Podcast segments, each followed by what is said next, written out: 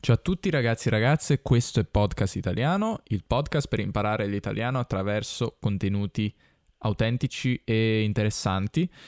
E come sapete l'Italia è in quarantena e anche io sono in quarantena, che per me non è che vuol dire eccessivi sacrifici e cambiamenti nel mio stile di vita perché io già normalmente sono a casa sempre, lavoro sempre da casa, però questo vuol dire che non, non esco per per motivi ricreativi e cose di questo tipo. E, ehm, ho già fatto un episodio sul coronavirus due settimane fa. E la situazione è cambiata tantissimo, come probabilmente avete sentito, eh, si è aggravata molto ed è diventata una situazione piuttosto grave, piuttosto drammatica, piuttosto, piuttosto seria.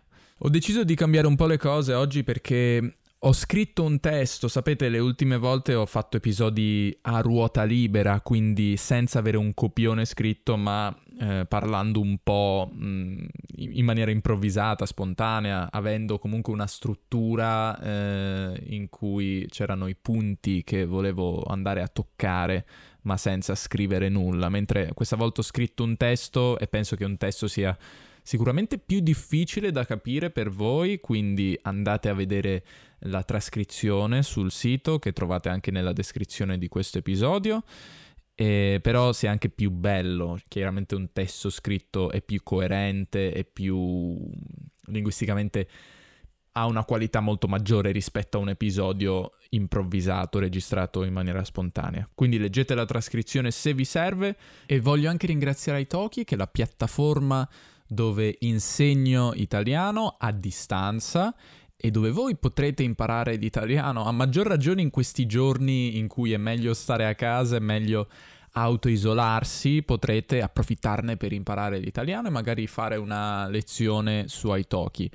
In questo momento io non sto accettando richieste da parte di nuovi studenti perché ho tanti studenti attuali e quindi preferisco concentrarmi su di loro ma questo non è un problema perché ci sono tantissimi insegnanti qualificati e tutor con cui potrete provare a fare una lezione e se vi piace continuare con loro oppure provare altri insegnanti. E se vi serve pratica linguistica, se volete fare pratica di conversazione oppure migliorare qualche altro aspetto del vostro italiano, vi consiglio davvero di andare su Italki e fare almeno una lezione di prova e provare il servizio. Se lo fate utilizzando il mio codice che trovate qui sotto nella descrizione di questo podcast, avrete 10 dollari in crediti ai Toki e aiuterete anche me. Quindi non indugiate, iscrivetevi subito. Ma prima di iniziare voglio dire ancora un'altra cosa. Questo episodio è un pochino sperimentale perché ho provato a mettere un letto sonoro, come lo chiamano in inglese, un sound bed, per dare un pochino più di atmosfera e fare un po' come i podcasters, quelli famosi americani di, eh, di reti come NPR. ecco, non so se è riuscito molto perché, perché è la prima volta che lo faccio e so che a non tutti piace avere la musica perché non tutti capiscono benissimo. Beh, io penso che comunque se capite un testo come questo che è abbastanza complicato non vi dovrebbe dare fastidio la musica.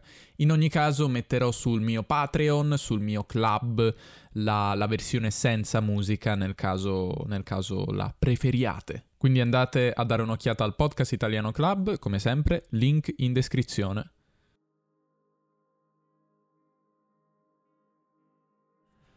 L'Italia sta vivendo un momento che non ha precedenti nella sua storia recente. La crisi del virus Covid-19 sta mettendo in ginocchio il nostro paese. Mi viene da dire, alla faccia delle persone che sminuivano dicendo Eh, ma è solo un'influenza, che vuoi che sia? Perché troppo pigre per fare una breve ricerca su Google e scoprire che questo virus è molto più mortale della normale influenza. Giusto per dare un'occhiata ai freddi numeri che non mentono, le persone decedute in terapia intensiva nella stagione influenzale 2018-2019 sono state 205 in circa 5 mesi di influenza. Le persone morte per mano del Covid-19 sono già più di 1000 e sono appena passate 3 settimane dall'inizio della crisi in Italia. C'è una bella differenza. Ma in questo testo che ho deciso di scrivere oggi non voglio tanto parlare dei numeri del virus o darvi spiegazioni scientifiche. Ci sono persone molto più competenti di me Vi lascerò alcuni link nel caso siate interessati ad ascoltare l'opinione di scienziati e divulgatori italiani. Personalmente preferisco descrivervi le mie sensazioni e le mie emozioni e condividere con voi qualche riflessione dall'Italia in quarantena. Per farlo ho individuato alcune parole chiave. La prima è dramma. L'Italia sta vivendo uno dei momenti indubbiamente più drammatici dal secondo dopoguerra. Gli ospedali della Lombardia sono totalmente sovraffollati, non ci sono posti letto a sufficienza nei reparti di terapia intensiva e i medici sono spesso costretti dalle circostanze estreme in cui si trovano a compiere decisioni terribili come scegliere chi salvare e chi lasciare morire tra i troppi pazienti che arrivano agli ospedali senza pausa cercando di fare una stima della probabilità che questi hanno di salvarsi. Una scelta inquietante e disumana che ricorda come molte persone hanno osservato in questi giorni i tempi di guerra. Mi colpisce soprattutto vedere o leggere le testimonianze dei medici, degli infermieri, dei rianimatori che lavorano a volte fino a 14 ore al giorno senza sosta, cercando di arrangiarsi al meglio delle proprie possibilità, che spesso sono limitate, arrivando addirittura a piangere durante i massacranti turni o di fronte alle telecamere delle televisioni. Drammatica è anche la velocità con cui siamo sprofondati in questa crisi sanitaria. Appena due settimane fa, nell'episodio che feci per spiegarvi la situazione di allora, dicevo che i casi di contagio erano già saliti a 400. Oggi siamo a 12.000, ma questa è la dura legge matematica della crescita esponenziale. È solo che questo concetto astratto che impariamo a scuola sotto forma di segni fatti col gesso sulle lavagne, in questo caso si applica a persone in carne ed ossa. Una situazione drammatica ma allo stesso tempo surreale. Fino a qualche settimana fa la vita di ciascuno di noi procedeva come sempre aveva fatto. In poche settimane, giorno dopo giorno, siamo sprofondati in una crisi che non sembra verosimile, bensì cinematografica, presa da un film. Sempre più spesso ai nostri tempi il metro di paragone per descrivere situazioni drammatiche e fuori dal comune sono proprio i film e le serie tv. Questo è uno di quei momenti in cui davvero è opportuno dire sembra un film, sembra finto, perché come può essere reale una situazione in cui vige un divieto di movimento per 60 milioni di persone? Come possono essere reali scene di medici in lacrime? Come può essere reale la polizia che ferma le persone per strada per chiedere loro dove si stanno recando? Questa situazione surreale si è venuta a creare in maniera repentina ma non istantanea. Infatti molti italiani, impazienti dopo pochi giorni dall'inizio della crisi, hanno voluto reagire. Perché non si può certo stare sempre a casa, siamo animali sociali, abbiamo bisogno di parlare con la gente, di uscire, di socializzare. E anche per questo motivo a Milano è nato l'hashtag Milano non si ferma, che, visto oggi, qualche settimana dopo, sembra assurdo e irresponsabile. Che vuol dire Milano non si ferma? Certo che si ferma, verrebbe da dire. In Cina sono stati capaci di mettere in quarantena un intero paese e fermare l'intero sistema produttivo e noi non siamo capaci di stare a casa e rinunciare all'aperitivo o alla discoteca per qualche settimana? Ora però è tutto cambiato. Anche chi non voleva fermarsi si è fermato, con qualche eccezione, per imposizione del governo, le cui richieste si sono fatte giorno dopo giorno più stringenti, fino ad arrivare alla situazione attuale. Negozi chiusi, tranne quelli che vendono beni di prima necessità, luoghi in cui si possono radunare persone, anch'essi chiusi, qualsiasi manifestazione annullata, divieto di muoversi se non per esigenze di lavoro o di salute comprovate. Ditemi se non sembra una serie tv. E comunque siamo ben lontani dalle disposizioni della Cina e di Wuhan. Si può teoricamente uscire per fare sport all'aria aperta, si può andare a fare la spesa, si può portare il cane a fare i bisogni. In Cina qualcuno addirittura calava il proprio cane con una corda per fargli fare pipì. Non siamo totalmente confinati in casa, anche se il messaggio, secondo me giusto, che si vuol far passare è che bisogna rimanere all'interno delle mura domestiche, restare a casa, o almeno così deve fare chi ha la fortuna o la possibilità di farlo. Surreali sono anche le strade cittadine vuote e le autostrade, di solito completamente intasate nelle ore di punta, oggi quasi deserte. Le scuole e le università chiuse, i bambini che stanno a casa. Ma forse le immagini più surreali vengono dalle città d'arte, solitamente gremite di turisti, oggi quasi totalmente desolate. Vi consiglio di andarvi a cercare le immagini delle città italiane di questi giorni e capirete perché surreale è l'aggettivo più adatto per questa situazione. Vedere Piazza Navona a Roma, Piazza San Marco a Venezia e Piazza Duomo a Milano completamente vuote e silenziose è un'immagine impressionante. Surreale è anche il silenzio da parte dei partiti politici di opposizione. Noi italiani siamo abituati a esponenti politici che strillano costantemente, che si accusano a vicenda, che sollevano polemiche a cadenza settimanale. Questa è la normalità della nostra comunicazione politica. Per questo quando i politici solitamente più propensi ad alzare la voce per qualsiasi insignificante ragione si esprimono in maniera quasi pacata e dimessa, o addirittura sostengono timidamente lo stesso governo che fino a qualche settimana fa attaccavano ferocemente, non si può che rimanere colpiti dal surrealismo della situazione. Surreali sono anche i flash mob che vengono organizzati dalle persone che dai condomini si mettono a suonare, a cantare insieme per cercare di rallegrare un po' la giornata a tutti gli altri, a volte dando origine a una bizzarra cacofonia di strumenti e generi musicali, a volte producendo qualcosa di sorprendentemente musicale e coordinato. Se non avete idea di che cosa sto parlando, andate a fare un giro su YouTube.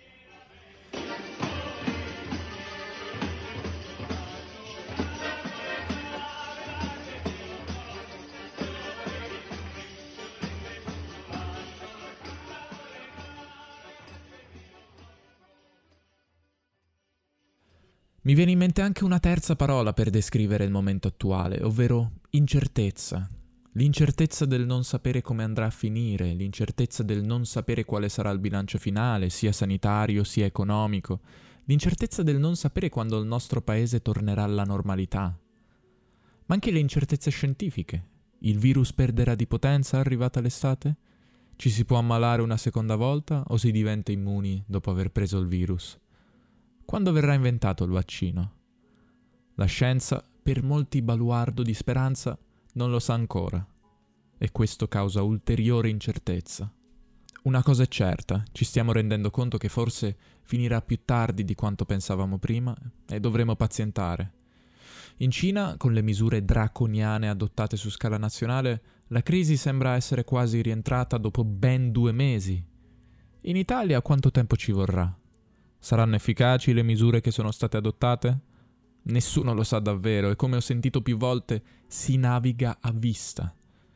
È un'immagine efficace che indica la difficoltà e l'incertezza di chi deve prendere decisioni importanti e pesanti in questa fase, decisioni non basate su esperienze passate, su situazioni simili, su protocolli preesistenti, ma tentativi speranzosi che potrebbero rivelarsi efficaci o totalmente insufficienti. Nessuno al momento può saperlo. Nessuno di noi ha mai vissuto una crisi simile. Si naviga a vista. In questi giorni ho più volte letto commenti e riflessioni di persone che si chiedono se questo momento storico cambierà noi italiani e il nostro paese, se attraverso le avversità miglioreremo. In tutta sincerità, nutro i miei dubbi, ma mi auguro di sì. In ogni caso penso che gli insegnamenti che possiamo ricavare da questa crisi siano molteplici. Innanzitutto che la sanità pubblica non è un settore su cui lo Stato può permettersi di risparmiare soldi. In un mondo in cui la medicina diventa sempre più complessa e le conoscenze e gli investimenti necessari sempre maggiori, non è accettabile tagliare i fondi destinati agli ospedali, alle assunzioni di personale, all'acquisto di macchine. Questo problema viene denunciato da diversi anni dai medici italiani e il loro appello non è mai stato ascoltato dalla politica. Ora ci rendiamo conto che se il sistema sanitario di un paese è calibrato per le situazioni di normalità, le emergenze possono molto velocemente portarlo al collasso. A proposito, vi lascio nuovamente un link nella descrizione di questo episodio qualora voleste andare a donare alle campagne create per sostenere gli ospedali italiani, soprattutto quelli lombardi, che se non sono al collasso adesso, rischiano di esserlo tra qualche settimana. Mi chiedo anche se il nostro paese ne uscirà più moderno e digitalizzato. La crisi da coronavirus ha portato aziende ed enti pubblici, come scuole ed università, ad adottare modalità di lavoro a distanza, da casa, per le quali prima non erano affatto preparati. L'Italia è sempre stato un paese arretrato in termini di innovazione tecnologica nella sfera pubblica e privata. Magari qualcosa cambierà. Mi chiedo se noi italiani capiremo meglio cosa significa avere senso civico e senso di comunità.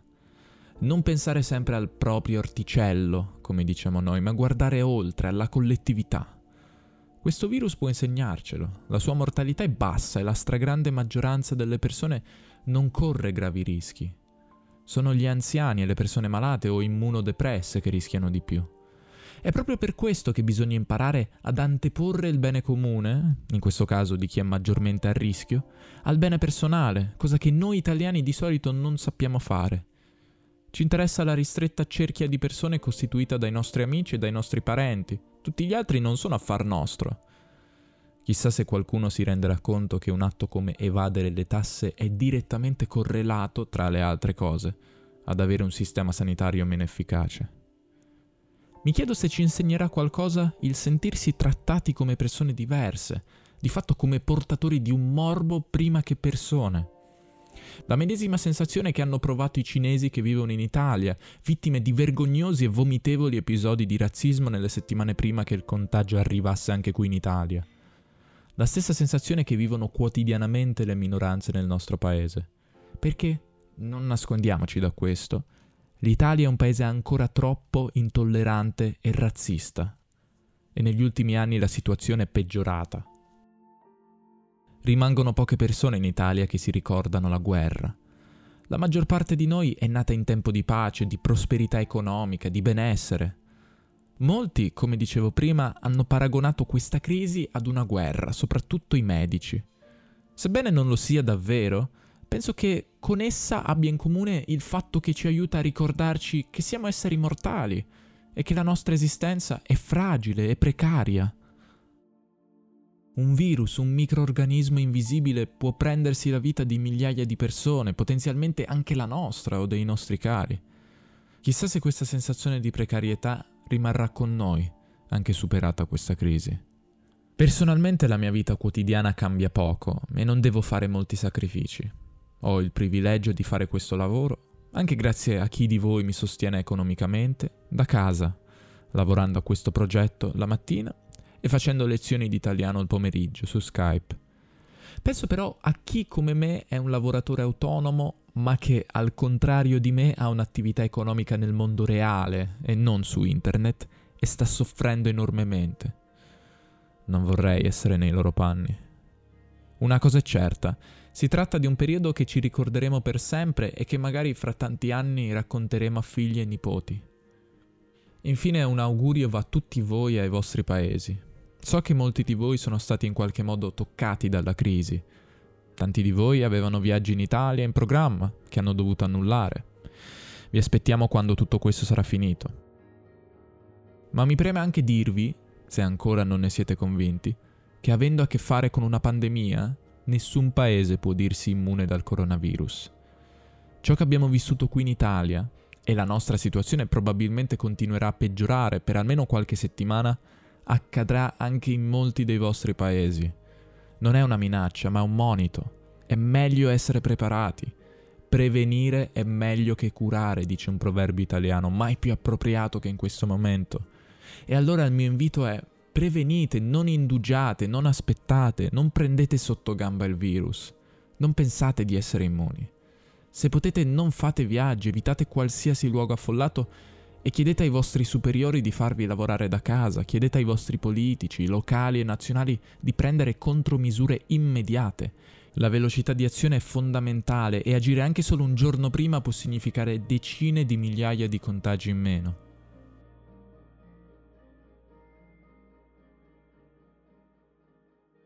Ecco, il mio testo non ha un vero finale, quindi faccio un finale improvvisato, spontaneo. Questo non è scritto, non è nel testo che ho scritto io. Mi raccomando, mi raccomando, mm, abbiate prudenza, meglio, meglio troppa precauzione che troppa poca, secondo me, in queste situazioni. E niente, ce la faremo tutti, ce lo faremo come umanità anche questa volta e comunque vi ricordo che potete trovare il link alle, alle campagne di donazione per gli ospedali italiani eh, nella descrizione nel caso vogliate dare qualche soldo agli ospedali che sono in un momento di grave difficoltà.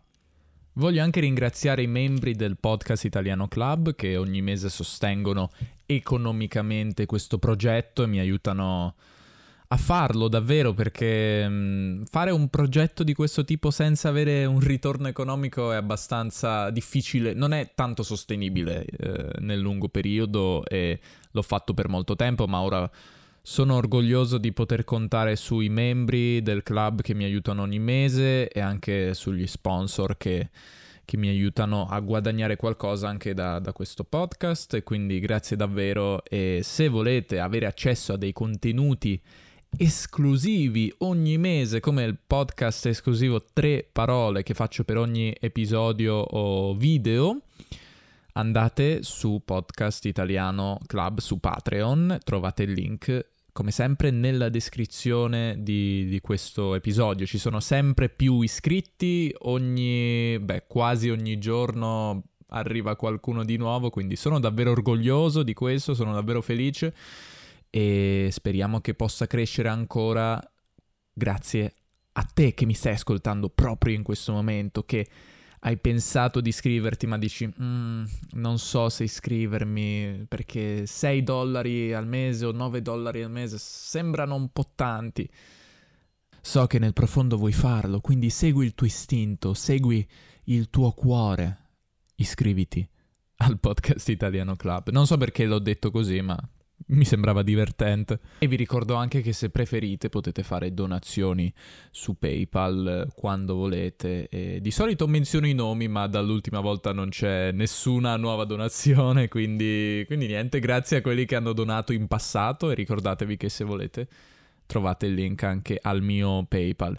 Inoltre volevo dire ancora un'altra cosa che mi piacerebbe fare come, come fa um, un podcast che io ascolto che è simile al mio come idea, che è Inner French.